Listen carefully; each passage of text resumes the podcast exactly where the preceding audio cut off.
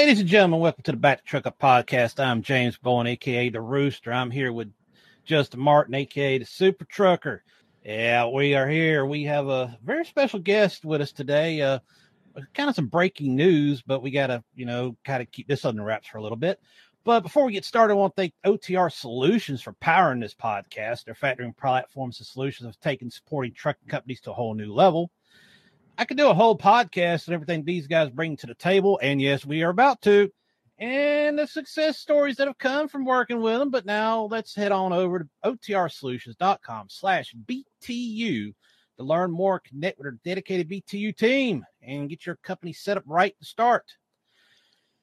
Justin, last few weeks, we have covered strike after strike after strike. We covered the ports of LA Long Beach. We've covered Oakland. We covered the port at Houston, the HUD driver striking there, which mainstream media kind of let that slide. You know, I don't know why, but uh, apparently the, the string of strikes is continuing, and we have a gentleman with us that is uh pretty well versed in uh the knowledge of unions, and uh, that uh that new word I've had to learn monopsony. You know, I, I we all That's hear monopoly. That's my favorite word. Yeah, we all hear Monopoly. They made a board game over it, but what is a monopsony, Justin? A monopsony is who has the sole ownership of what's being of what's being sold to. If you're a worker and you're trying to join a union, the union is a monopsony. They're the only person that you can sell your labor to, other than your employer, so to speak. If that makes sense. So our guest today is Billy from Truckers Movement for Justice. Mr. Billy, would you kindly introduce yourself to the public? I'm Billy J. Randel, a trucker, an organizer with TMJ, Truckers for Justice, and one of the co founders of Truckers Move Justice. I'm an over the road trucker with about 30 years in the industry. I've run all areas of the industry. I started out running agricultural products the original hotshot way. Um, I've done local, regional, and now over the road. I've run tankers, dry freight, expedite. Yeah, that. Yeah, I mean, uh, the last few weeks we've all heard this, uh, heard everything going on with the ports. You know how port workers are treated. You know, uh, thirty cent a mile, eighty dollars a turn. You know, a trucker minimum wage, basically. You know, and uh, you had this w- crazy thing come through California known as Assembly Bill Five that the basically forced uh, drivers like I was for Landstar, lease operator, who was leasing his tags and buying insurance through the carrier and couldn't work for anybody else but the carrier. But they said you had freedom of choice, but you had to use their choice board.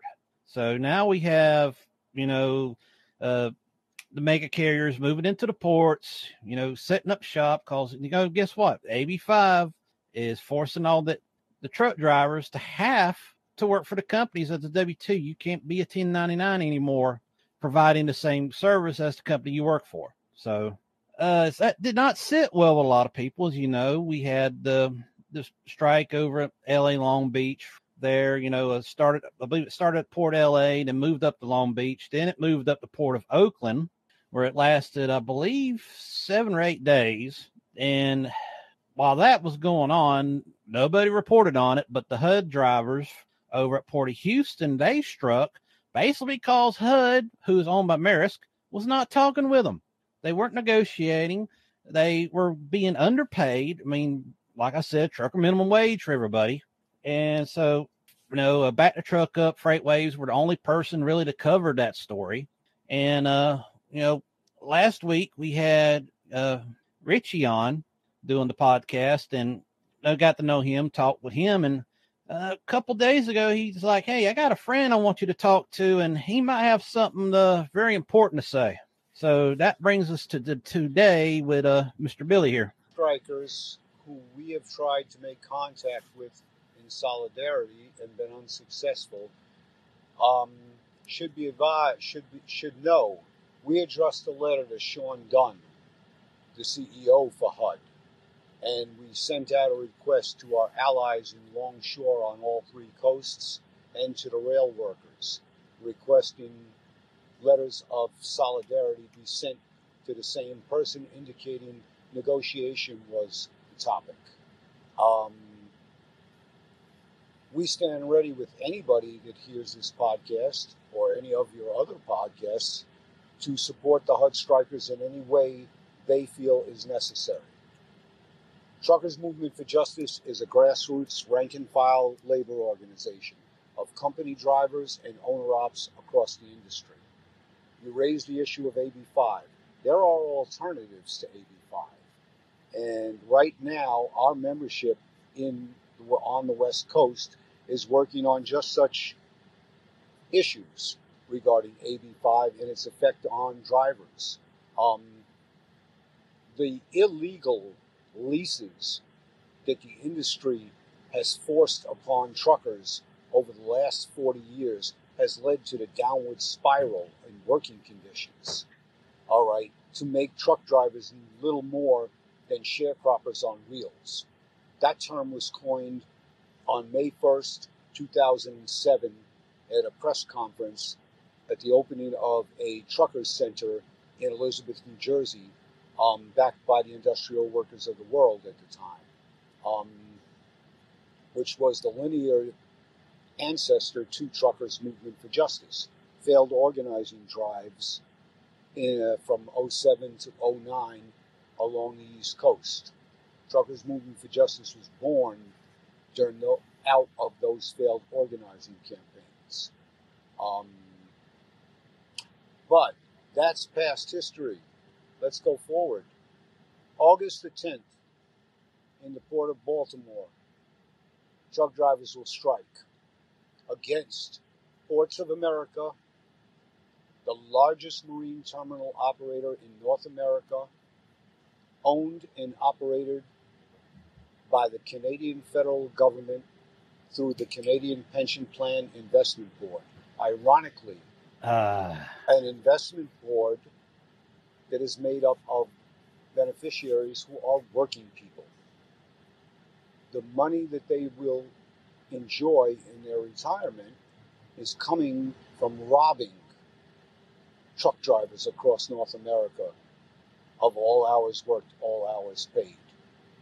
The strike is designed with two demands a process to handle grievances within the terminals by between management and drivers over working rules and conditions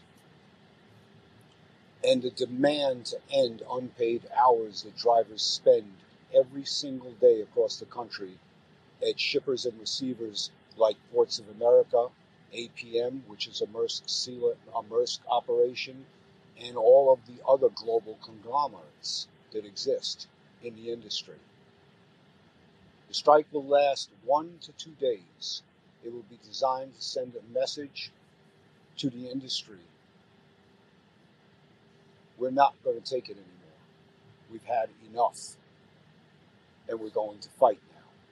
The strike is the first in a series of rolling strikes that will go across the country, beginning on the Atlantic coast, moving to the Gulf, and then to the West Coast, targeting any facility operated by Ports of America until they come to the table and reach a collective agreement voted on by rank and file drivers to meet the demands of rank and file drivers.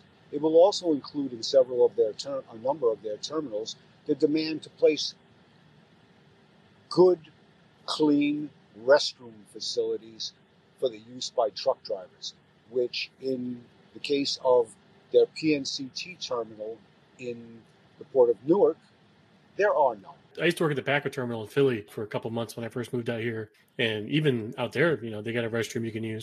That is a rampant problem, and one of our members single-handedly had introduced and pushed through the Washington State Legislature at the very end of this year, the beginning, very end of last year into this year, a law specifically designed at the terminal operators to force them to provide restroom facilities, not porta potties, legitimate restroom facilities with hot and cold running water for truck drivers in marine terminals. He was successful. Brother Ryan Johnson, we salute you. In the port of New York and New Jersey, with the efforts of Par 18 rank and file drivers who are affiliated with Truckers for Justice, we forced APM and I believe Maher Terminal to do the same thing. We still have two more terminals to take down. Ports of Americas, and GCT, which also is owned by a Canadian Public Employees Pension Fund, the Canadian the Ontario Teachers Pension. We won't stop, and you can't stop us because we're more than we're a dream and an idea and a vision. We believe every one of us strongly. We're not the ones doing this. There's no way we we have no money. We're just a bunch of truck drivers. We're followed by the hand of the Creator. All we have to do is follow His lead, and we'll win. And we will win because we have law on our side. The industry has violated every federal law it can think of. The leases are a violation of Department of Labor and Department of Transportation rules and regs. But the feds are afraid of the industry. We're not. So if I'm a driver working at these other ports, how are they keeping in touch with all these plans in motion? Text message, email, word of mouth. We organize one driver at a time. We build one person at a time. We have membership base in more than 24 states now. Soon it'll be all all 48 continental states, and hopefully we get Alaska and Hawaii too. We also have drivers in Mexico and Canada that are watching TMJ very closely and have expressed solidarity with us. We're also allied very strongly with Longshore on the Eastern Gulf and building solidarity with Longshore on the West Coast and with rank and file rail workers across the country. That's interesting to me because how are you relationships like that? Because like when I was at the Packer terminal, you would never have been able to get the, the truck drivers and the longshore guys to ever get along. Like it's, it's cats and dogs over there. Is it different? At, is it if it's different at other terminals? No, it's the same at every terminal. Why? Because we're dealing with industry that is very, very good at what they do. What do they do? These are faceless people. No one knows who they are that run the terminals or run shippers and receivers locations. All you see is the rank and file worker, the warehouse worker, the high low operator, um, the check in clerk, the crane operator. Um, that's who you see. So when you're delayed, who do you attack? Them. Divide and conquer, brothers and sisters. An age old classic tactic by bosses and power structure everywhere. Divide and conquer. Hide yourself. Before Ports of America was sold to the Canadian federal government, through its pension plan, it was owned by one of the largest hedge funds in the world, a secret hedge fund that no one knew much about, controlled by 40 people. Who knows who these people are? I was just about to ask you. You don't know who they are? oh, I, I found out who they were, and just as we were about to attack in the winter, um, news came through our brothers and sisters in the ILA. Billy, Ports of America was just sold, so now we turn our attention northward again to Prime Minister Justin Trudeau and his government, Ports of America's CEO Mark Montgomery, and we say to both of you, hear the words, feel the wind blowing.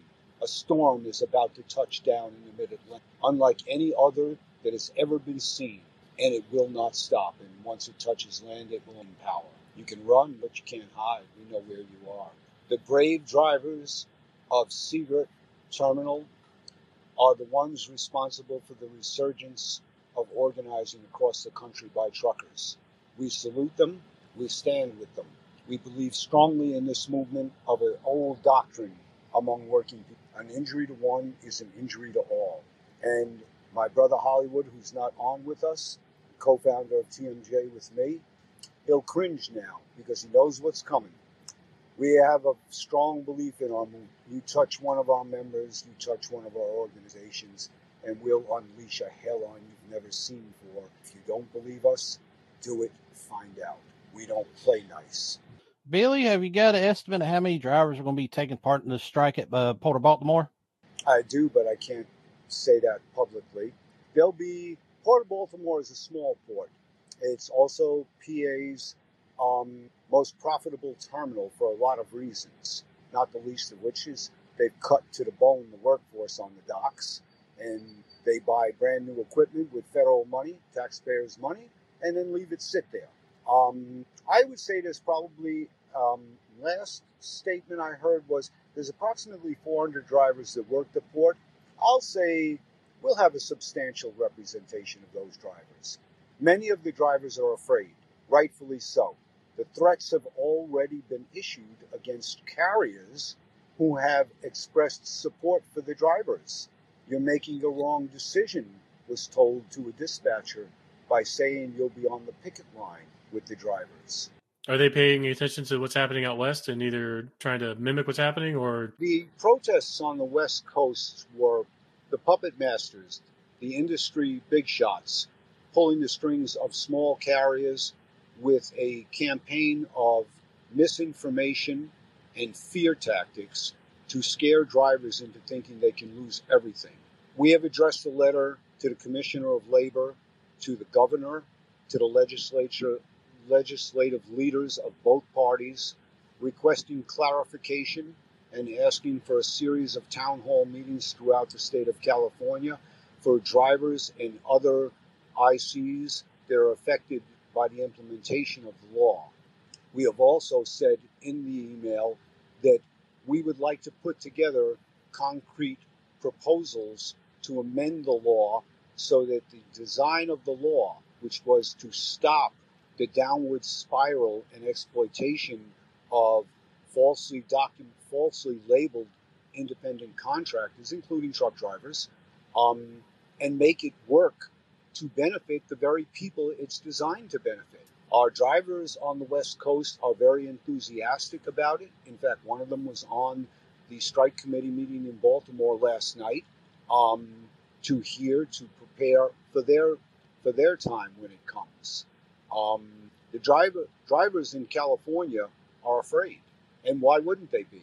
A driver saves up money to buy a forty thousand dollar piece of equipment, go to work under somebody's DOT numbers, be exploited and robbed of the correct rate and fuel surcharge by that carrier, and now is being told you must become an employee of that very same carrier or another one. At what wage? You flood the labor market with 70,000 drivers, you will depress wages even more than it already is. That's the design of the law. All right? It was a wrong tactic by the people who pushed through the legislation and who identified it. Why? Because for 40 years, unions have tried to organize truckers with no message to them, with no concrete creative ideas for how to organize our industry. Drivers want to be organized. We need it. We have no power. We are the bottom of the rung. We get stepped on by freight brokers, shippers, receivers, carriers, steamship lines, rail rail carriers, by everyone. Brother Richie, who you mentioned earlier, when I first met him, when he asked me to come out of retirement a little more than a year ago, um, always says, We want a seat at the table. My response is always to everyone, We don't want a seat at the table. We'll sit at the head of the table. We're not sitting by the window. We're not sitting along the wall. We're not sitting at the sides of the table. We'll sit at the head of the table. We'll tell you what we want and we'll give you a date when we want it done. If not, we'll enforce our demands through collective action, direct action, legal, and otherwise. And we have the allies needed to do it because we built solidarity. And all we are is a bunch of a bunch of outlaws with a vision, with a dream. We want a better life, not for ourselves, not for tomorrow, for all the generations to come, a sustainable industry built on justice for rank and file working people, truck drivers, longshore and rail. That's who we are, and that's who our allies are. You had an interesting point earlier with the 70,000 driver number. A lot of people that are, are in favor of AB5, you know, they always say that independent contractors under the lease operator model are misclassified uh, as independent contractors. I 100% agree with that. I'm not a fan of the lease operator model. It needs to go. But you can't just flood 70,000 people into a workforce and not expect wages to crash to the floor. Totally agree with you, which is what our membership in Cali and on the West Coast is going to fight about. That's the big issue there. All right. You're flooding the market just like the Biden Harris apprenticeship program. You're flooding the market. You're putting cannon fodder to the mega carriers to further de- drive down wages over the road. Wages that are $750 a week for a driver that's out three weeks and then comes home for a 34 hour reset. Who the hell are you kidding? Excuse my yeah. language. All right. Hey, hey, don't worry about it. We got this little button that says explicit. If you gotta go, you gotta go. Works for me. I'm passionate. I apologize if my passion comes through with words that are not supposed to be used on a broadcast, but I've done a lot of broadcasts in my life, and sometimes the words do come out. But I do apologize to your audience. Yeah. All right. Well, uh, Uh. okay, let's let's even let's even be generous to the carriers. They have ads that'll say twelve hundred dollars minimum guaranteed. Well, guess what? If you're working seventy hours a week, that's seventeen fourteen an hour. Thank you. That's a wage that was decent. Hang on, let me add something to this. Let me add something to this. They'll say twelve hundred guaranteed. That's before taxes. That's before benefits. That's before everything. And that's if you're under a load. Yeah. Yeah, they'll have all kinds of stipulations to that quote unquote guarantee. And if nine out of 10 of them are hit and you miss one, that guarantee goes out the window. I thank you both for that statement. You're absolutely correct. it's it's like the ten thousand dollar sign on bonus. All right. I my Oh, favorite yeah. interview, an interview last year with somebody that asked me about that, and I said, "I'll tell you what. You find me somebody that got that ten grand, and you and I are going on the talk shows. We're going to make a whole lot of money." That's actually, I was listening to the exact interview the other day. Um, it was actually very good. It was, um, American Workforce Radio. yes, thank you. It was, it was a very, it was an excellent interview. And you, you had mentioned the $1,200 a week guarantee. Yes. and I'm sitting there like just doing the math in my head. And I mean, 17, 15 an hour is nothing. I mean, you got places now that are hiring at 20, 25 an hour to, to work jobs that don't require any skills whatsoever. They'll train you to do whatever they need. You know, truck drivers, you need, you know, weeks and months of training. You're you're carrying millions of dollars worth of cargo. You can you can kill anyone on the road by not paying attention, you know, the entire time you're behind the wheel and they want to pay you fractionally more than the minimum that most other people people are paying right now. For the ATA to publicly admit that the average wage for a truck driver is $43,000 a year, and I remember a few years ago they admitted it was 35. When the average wage for workers in this country is 50, man, you know it's less than 43 if they're admitting themselves because they will ne- they'll always increase it. And they can't even increase it to where it's above the median average. It's a joke. It's a Yeah. farce. Well, if they're This saying that's the average, that means half the people out there are making less than that. Right. Half are making 20, half are making 60. All right. So guess what? Blow smoke and blow smoke at the mirror to somebody else. I'm a rank and file OTR trucker. All right. For a small carrier based in South Carolina. All right. I know what it is. I'm almost out of hours now, and I still haven't made my drop in Illinois. All right. And then I have to go up to Joliet and lay over until Monday on my reset. All right. 60, 55, 65 hours a week, $1,200? No way. Give us a break. Overtime for truckers after 40. All truckers. All right. OTR local. Every state. That's a demand. It's on the flyer, the organizing flyer TMJ hands out. And for our owner operators, show us the freight bill. It's law and regs. We've had enough. You've been robbing us for cent- for decades now. You're not going to give up the billions and billions of dollars you've stolen from truck drivers voluntarily, but we're going to get it.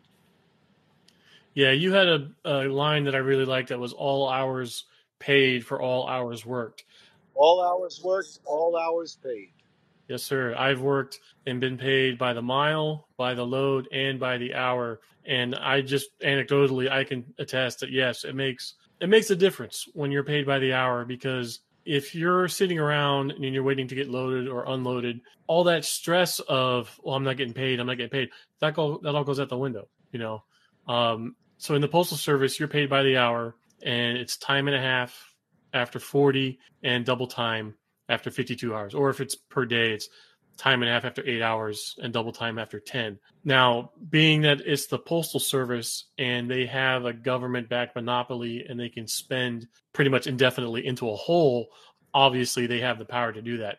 How you get companies to do that, I've got no idea. I think you'd have to really convince them to pass that cost onto the shippers and receivers that are holding up the drivers. And hopefully that kind of speed things along and you know mitigates the delays that you run into over the road. But yeah, as far as how drivers should be paid, I am 100% in favor of the uh, hourly pay model. I don't have a problem with by the load or by the mile. None of us do. But the point of it is, is there has to be transparency. If you're mm-hmm. taking um, a load from, let's say, Chicago to Charlotte, um, and you're being paid for that load, there's got to be a pickup and a drop fee attached to that. And we've advocated and advocate $150 for the first hour at the shipper, 150 to drop for the first hour. More than that, it goes up an additional amount. Um, in the case of the marine terminals, where the delayed times are more egregious than even at grocery locate oh, grocery oh, yeah. which is the which are one of the worst. I mean, you take a Walmart or a Costco or one of those places, and man, you could sit there oh. all night. All right, and you don't get paid. In the case of the marine terminal operators, you're responsible. You're both the shipper and the receiver. There's another receiver on the other end for the box. Usually that's a, a drop in hook, or it might not be. It could be a live load, uh, excuse me, live unload. But the point mm-hmm. being is that the congestion is caused by greed in mismanagement. In the case of Ports of America, it's a Seagirt terminal. Drivers can wait up to six hours. They do not get paid. Some of the carriers do try to bill for detention after two hours, quote unquote, the industry norm. Bullshit. Excuse my language again. Um, and give the drivers some of that pay. But you know what the carriers tell us? We bill them. They don't pay it. They ignore us. Why? Because they've got the power over the carriers. They can kick a carrier out, and the carrier can lose everything, which is even more than what a single owner op can lose if they're banned unilaterally you have no recourse. Okay. Yeah, that, that, that's that's something I've always worried about because you know how do you enforce you know passing the costs on to these guys without, like you said, getting getting kicked out? Is there a way you can try and get carriers to come together to say, hey, you know, we're sick and tired of you guys bullying us around. Things are getting to a point where like we all need to figure this stuff out. That's exactly what we advocate. The battle over detention is not against the carriers. It is against the shippers and receivers and the marine terminal operators, all right, like Ports of America. They're the ones whose greed has cost us the congestion issue in the supply chain. Why? Because, see, they don't have to pay truck drivers. So why do they have to worry? But you do have to pay rail workers. You do have to pay longshore workers. So we don't have enough longshore workers on the docks in the Port of Baltimore to load the trucks for the volume of cargo coming in. So who do we foist the issue on for congestion? The stupid truck drivers. Hmm. Why? Because out of everyone in the supply chain, we're the only ones unorganized. Not anymore. Yeah, I was actually uh, last night watching a video by a friend of ours, Sal Mercogliano. He's a maritime history expert, and he did a video on the situation with the merchant mariners. You know, they're badly understaffed on those boats. You know, yes, they are. To, to, to, the to the points that you know they can't actually cycle in and out properly, getting their shore leave and on. And you can go to the government merchant marine website, you know, to sign up for employment, sign up for your training, and you know it's thirty, forty, fifty thousand dollar sign on bonuses to get people to get on on the boats. But the, the, you know, but there, there's already too much of a stigma in of how bad the conditions are in that merchant marine community that you know they're looking for other lines of work. You know, wanting to get onto the docks or get a, a government job. You know, laterally transition from merchant marine over to somewhere at the Navy Yard. And that is exactly what the issue was when it was raised during this congestion in the supply chain last year. They said there wasn't enough truckers. Now, no, no, no. now there's not enough railroad workers. Why? When are you going to say why? Greed, mismanagement, rail carriers, trucking companies, trucking carriers, marine terminal operators. We don't want you workers anymore because we have to pay you. So you cut them to the bone and you bring in robots, ah, like robot trucks, robot crane operators. What about the jobs for our grandchildren? Where are our communities going to end up? Working minimum wage jobs at McDonald's? McDonald's workers are fighting for 15 and they're winning. Well, a lot of the reason why they're winning is because they don't like all these other industries. They don't have enough people willing to work for the wages that they're offering. Because you're So not paying to come up. enough to work to be able to live. Well, we had Rachel Premack on the podcast last week, and she's a journalist who covers the trucking industry. And something she mentioned is that the the, the meme of the truck driver shortage has kind of gone away in her line of in, in her industry.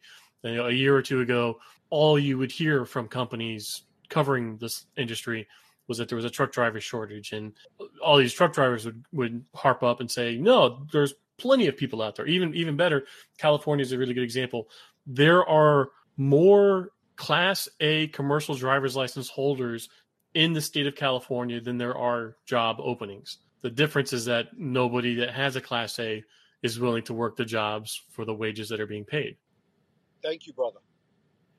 You sure you don't want to join TMJ? oh yeah, here's the, I was a member of the APWU and I was approached a couple of times by guys to try and run for office, and I told them, "Do not give me that ring of power. I will burn this place to the ground." Well, I'll tell you what. I'll just put you out in the truck stops across the country, and you can hand out flyers and bring in new members. You know, let me tell you, this is family. We're family. All right. We're in the industry together. We're all battling for the same thing, whether we're rail, longshore, or truck drivers. We're battling to hold on to and improve the future for the net for generations to come. There's it's, it's, old it's it's tough too because with the generational divide, you know, we were talking before we recorded. Um, you had a guy like Hoffa back in the day that organized the Teamsters into the largest workers' union the country has ever seen. And over the decades since his disappearance, has kind of become just a shell of its former self. And there's nothing that has stepped in to take its place. And anytime you have workers' movements that try to mimic what he did or try to do what he does, they're just not as anywhere near as, as effective. And I don't know if it's a combination of poor leadership or just the I don't want to call it brainwashing, but just the, the upbringing that kids did. So I'm a, I'm a millennial. I'm, I'll be 39 this month, and I was raised down in South Florida. Unions really aren't a thing down there. If if you're a public sector, yeah, if you're a public sector employee, you know you have a teachers union, you have the police union, so you're those guys are taken care of. But if you're just any other Joe Schmo working a job somewhere, you don't have anyone watching your back. And so it's very cutthroat and you're basically born and raised into the into the mentality of, well, if I don't like where I'm at, I really can't improve things here, so I'll quit and work somewhere else. So I've never worked anywhere more than two to four years. My longest stint at any job was at the Postal Service, and I was there for five years. And when I told them that I was leaving, people thought I was insane. Like they're like, nobody leaves the Postal Service. And I No, said, well, I got, I got, until they retire. Exactly. And you had that with Walmart too, the Walmart truck drivers. Um, I don't know off the top of my head if those guys are in a member or in a, are in a union. I think some are, No, but yeah. Walmart. No, drivers no, are completely Walmart- non-union. no, Wal, no, no. Well, okay, you so that's speak- surprising to me. Sure, I get that, but why is it that a company like Walmart, you know, as much as you hear how poorly they treat like their cashiers and the stock clerks and stuff, why are the truck drivers so so well taken care of? The truck drivers at Walmart have a history, especially in California, of fighting back, and they've been successful by filing lawsuits. In fact, truck drivers have been successful filing lawsuits, class action lawsuits, across the country over the last few decades and winning. The problem is that they were isolated cases that never had an organizational thrust. They were specifically designed at Prime or Walmart, and in a case where TMJ put it together at Navajo Express in, in Denver, Colorado, which is still pending. Here, the difference is what we've done is build a movement, a movement that is based on ideas and creativity, and it's not hemmed in by some of the laws that force labor organizations of the traditional stripe to be extremely conservative in their approach for things, Like AB5 or something else? like AB5. All right. Um, traditional unions, if they can't get traction in an organizing drive, they'll go to the political arena where, because of their money um, and power that way, they can usually get tractions from politicians of any party. Um, that's not organizing. That's similar no. to organizing the boss. We don't organize the boss. We're organizing rank and file drivers. Give you the words of one of our brothers in Savannah, who's an owner operator and has drivers with him. Billy, how the hell do I know if I'm paying my drivers correctly if I've never seen the freight bill? And I jumped up from the table and I said, You're right. You don't know. Yeah. You're a victim, just like your drivers are, because you've never seen the damn thing, because they won't show it to you, even though by law, by reg, they must. Here's in 2022, that's that's an, that's inexcusable because we have e documents and e sign. You know, everyone's got a phone in their pocket. There's no reason why you wouldn't be able to get that paperwork immediately. Exactly. That's our point. Our owner operators were on a meeting with our attorneys only this week regarding the freight bill issue. Our attorneys are looking into a class action lawsuit against the second largest brokerage firm, freight brokerage firm in the country, on behalf of our owner ops and all drivers. Because if one driver benefits, we all benefit, especially if it's used to organize. If we're successful, a copy of that lawsuit, once it's filed, will be spread across the country so the drivers can see. We've been beaten for 30 to 40 years. We're afraid, and yet we're rising up. All right, we'll take a quick little break to plug the sponsor here. Uh, if you haven't gone to otrsolutions.com slash BTU yet, here's your reminder. I'm not sure how to say it, but factoring with these guys makes sense. They're focused on driving your success and helping you grow your company. They've gone as far as offering custom company website email address setups so you can better negotiate higher rates with brokers and actually uh, help you out with other things. Uh, there's so much opportunity out there, and OTR is your ticket. So head on over to otrsolutions.com slash BTU and check out their solutions. All right, let me ask you a question, Billy. Were you driving around the time when uh, deregulation hit the trucking industry? I wasn't driving, but I remember it very well. All right. Well, uh, they asked the question Do you think we need to go back to some f- more heavier regulation to try to get some of this uh, nonsense from the brokers and all back in control, or do you believe there's another solution for that? I believe there is another solution. All right, because after dereg took place, if you all remember, and judging by one of your ages, you wouldn't because you weren't even born then. Um, re-regulation took place, but re-regulation over the decades has been re-regulation of the drivers to a large extent.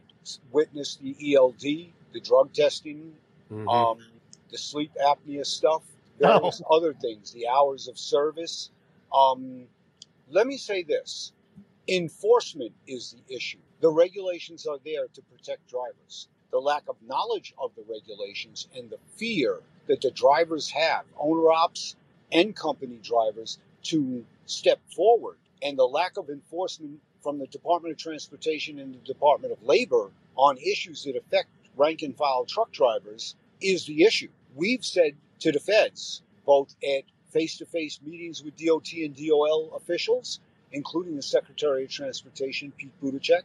Enforcement. Enforce your damn regs, and the issues will go away. They won't. Why? Because they're afraid of the damned industry and the big shots in the industry. All right? They're afraid the industry is too big for them to take on. It's not. It must be taken down.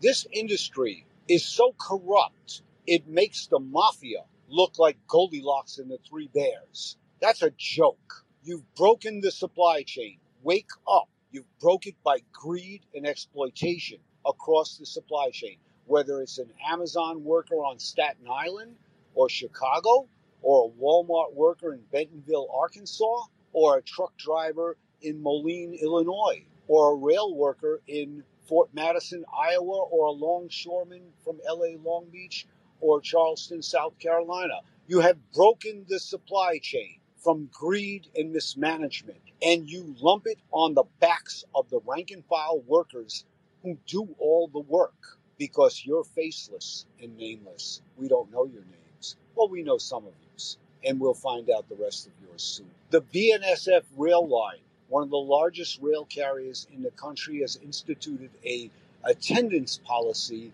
for rail workers under their corporation. By the way, that corporation is owned by Berkshire Hathaway. All right, one of the closely held largest corporations in the country, uh, which also owns Pilot and Flying J. Um, JB Hunt, They- certain Yeah. others. yeah, there you go. And that policy states rail workers will get one day off a month, and they will not know when that day is. What the hell kind of working conditions are those? In the words of Brother Hugh Sawyer, a member of the rail workers unions, quality of life. Where's the quality of life in the supply chain? There is none. I'm in a truck stop now outside of Bloomington, Illinois. My dri- drivers are all around me, sitting. They're taking their day off. They're reset. They're taking their 30 minute break. Where are their families? Where are their children? Where's daddy? Where's mommy? Oh, mommy's in Illinois. Daddy's in Wyoming. When is daddy coming home? I don't know, sweetheart. Yeah, entirely why I got off the road. And this is the issue. The other issue raised by an ILA rank and file member in New Jersey infrastructure. You reap the benefits of our taxpayer dollars on infrastructure bills like the one recently passed. And yet, the infrastructure goes to buy cranes that sit idle because you won't hire enough longshore workers to run them or train them. The roads continue to crumble so that when I drive my truck down the road, I bang and bump all over the place till my neck hurts at night. We have no control and no power over these things. This is what our vision is a dream to have control and power over these things that affect every day our lives of tens of millions of Americans and our communities as well. An old saying in the woods of North Carolina back in the day when the organizing drive was going on what if we got that safety bonus from the paper mills for hauling pulpwood into them? What would it mean to us? It would mean that Big Dog or Tommy Haddock, may rest in peace, would go and buy a brand new tire from Joe's tire shop instead of a recap or a used tire. What would happen then is Joe would turn around and say to his wife and children, We can go out for dinner this weekend because Tommy came in and Big Dog came in and they bought two brand new tires. The money we spend goes to our to our neighbors. The money they spend goes to Wall Street, goes to luxury vacations in places we can't even pronounce the names of. We don't we scrape and save to put our children through college. They don't. Somebody said, Billy, tone down your rhetoric.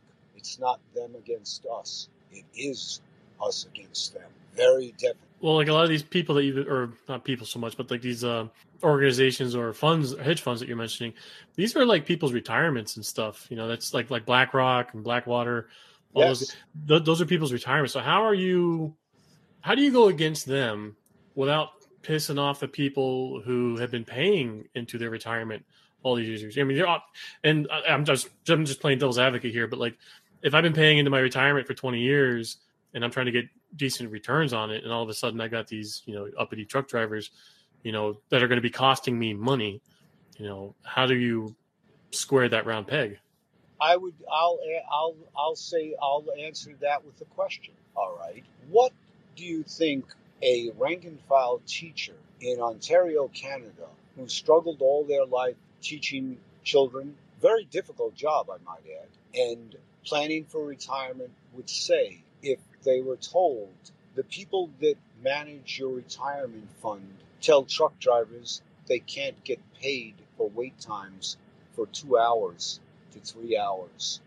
I have a feeling that person would wind up saying, I'm going to call my pension fund manager and say, This is not what we fought for when we were struggling during our working lives. I don't think rank and file workers whose pension funds are managed by these hedge funds would feel very good about the way the management of these hedge funds was treating other working people. See, I believe there's a solidarity among working people, a strong, and I've seen it over the decades, and I've seen it now. I've seen rail workers say, truck drivers, all hours worked, all hours paid. We salute you. I've seen longshore workers, including the leaders of the longshore unions, say the same thing. Truck drivers need to be paid for their time wasted in the ports. We stand with you. I think that teacher in Ontario will stand with us too. And I think the beneficiaries of the Canadian Pension Plan Investment Board would also stand with us if they knew. People don't know. They're going to know. I'd certainly hope so, but you know, people can get kind of squirrely when you start messing with their retirement, or even worse, their homes.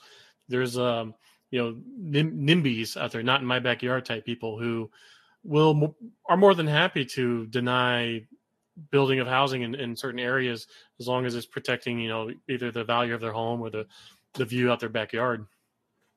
I agree with you on that, except that a lot of times you have to take into consideration that the lack of knowledge creates that environment. Um, oh, I don't want that in my backyard, as you say. I don't want that nursing home here.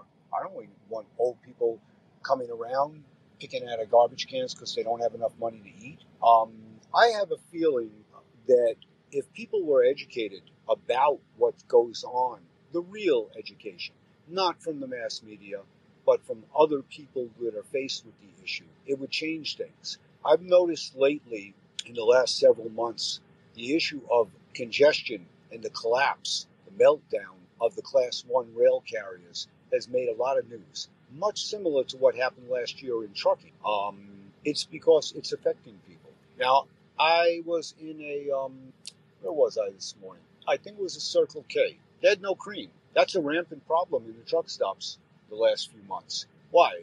Are there no cows left? I go past cow fields every day. Too many of them because, you know, don't particularly like the smell of the cows. But, you know, plenty of cows. Are the cows on strike? No, I don't think so. Are the farmers on strike? No, not to my knowledge. Although the farmers are having trouble shipping their product because the rail carriers don't have enough rail rail crews because they've cut the wages and working conditions so egregiously that no one wants to work for them. Similar to trucking, I believe, um, and longshore and shipping, as one of you brothers mentioned earlier. Um, where does it end, or does it end? I say it ends. There's a saying that we use in TMJ by a very famous, heroic leader of the civil rights movement, John Lewis, the late congressman from Georgia. If not us, who? If not now, when? We say it's us and it's now. Well, speaking of congressmen, um, have you noticed that Mark Levin? I think what was it, Mark? Andy no, Levin. And thank you, Andy Levin. Yeah, he was just defeated, so that doesn't spell good news for the uh, Got Truckers Act, huh?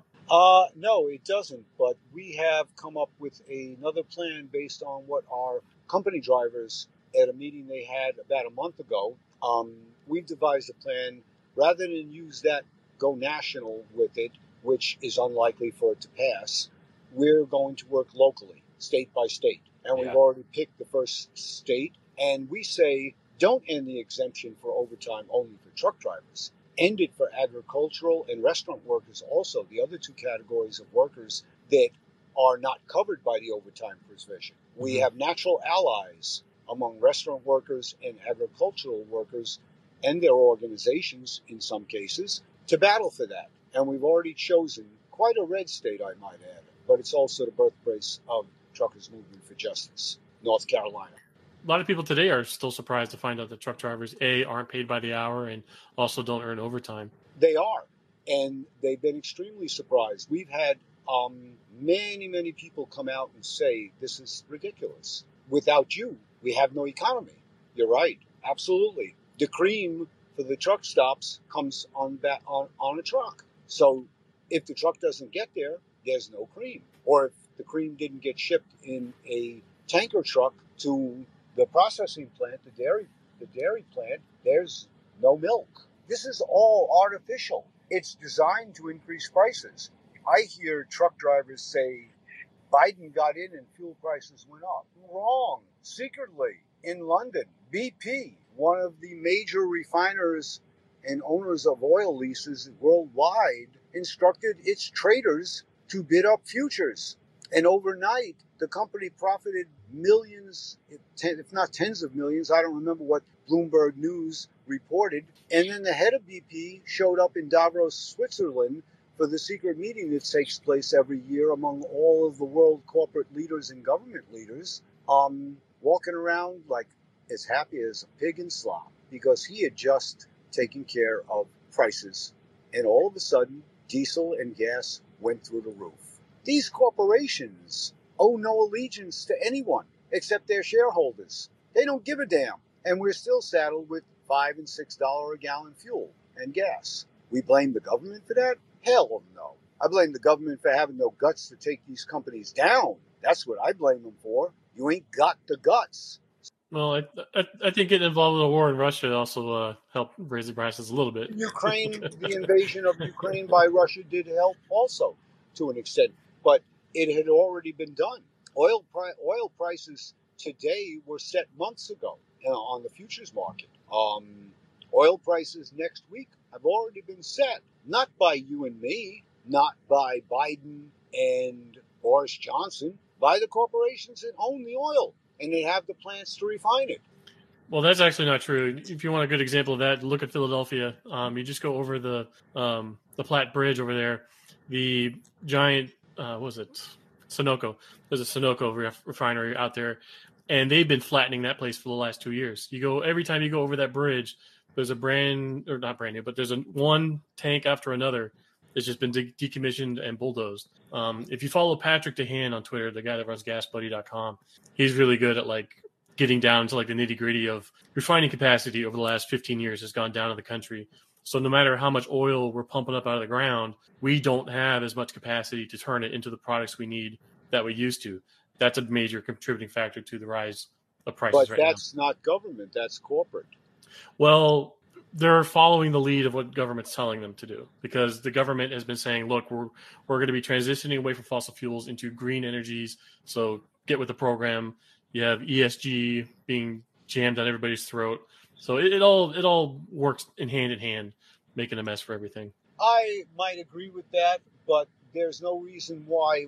Back in the day when we had our trucking cooperative um, a decade or so ago, we ran our trucks on vegetable oil. And our trucks, well, my tanker went from six miles to the gallon fully loaded to 12 miles to the gallon fully loaded on vegetable oil. Engine purred like a kitten, and she was a 92 FLD. Yeah, All there's right. there's a couple couple companies out there that are trying to do that now too. and there are and there they can have success um, i'm not saying that's the be all end all answer on that issue but there are always ideas and alternative technology that can be utilized um, to prevent climate change from being any more wicked than it has been all right or quite possibly could be um, you know I, I just feel very strongly that it's not one way or the other. What Yeah. happened to the what happened to the other way? The um, it's kind of like is it my truth and your truth, or is it a little bit of both? And usually it's a little bit of both, because neither of us is always correct, except when we talk about the shit way trucking has gone. In which case, then we're definitely both correct. I want to find the person who agree or who disagrees with that. That that guy's living. Uh, I, I want to know what that guy's smoking. Um, I hope he's selling it because he's probably already a billionaire. and I can tell you, um, I would say some of the carrier represent, representatives would indicate that. I mean, the way most people go into trucking is because they say they hear a story about hundred thousand dollar a year salaries until they find out that yeah, I mean, how about thirty five thousand? Yeah. How about thirty five thousand? 35 if you're lucky. And You for know, and for me that, that? that that works. How about that? How about staying away May- from may- your maybe maybe for maybe 22 weeks? maybe 22 5 if you're doing dedicated work because you know Yeah. that dedicated accounts they consider home time as a benefit Yeah, I mean, you know, uh, let's let's get on with the let's get on with with with the show. I'm going to have to leave you all soon. I hope you All don't mind, but no, not um, at all. It's been an hour, and you've been more than generous with your time. well, we appreciate your having us on here, and we look forward to maybe talking again in the future. And I'll leave Absolutely. you with one parting remark: Ports of America, Ports of America, Chesapeake, as we say, pack, you're gonna pay. And once again, a shout out to our our, our family in Baltimore. I'll see you on Wednesday morning at 6 a.m. And this will be the first in a series of strikes. Awesome. So if I'm a truck driver out there and I want to get involved with this, what's the best way to uh, look up where you guys are at? Look us up through our email address, which is solidarity0501 at gmail.com, or give us a shout um, on Facebook You've got both a public page and a not public page. Um, you can look it up or give us a call 845 768 0416. And what page is that so they can look for it? Truckers Movement for Justice.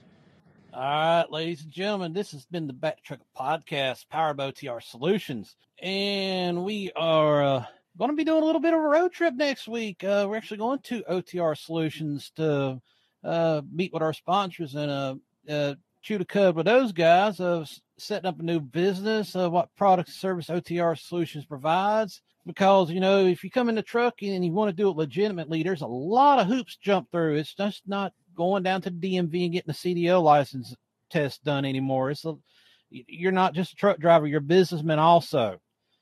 So with that, I'm James Bowen, aka Rooster. That was Justin Mark Martin, the super trucker, and we are out of here.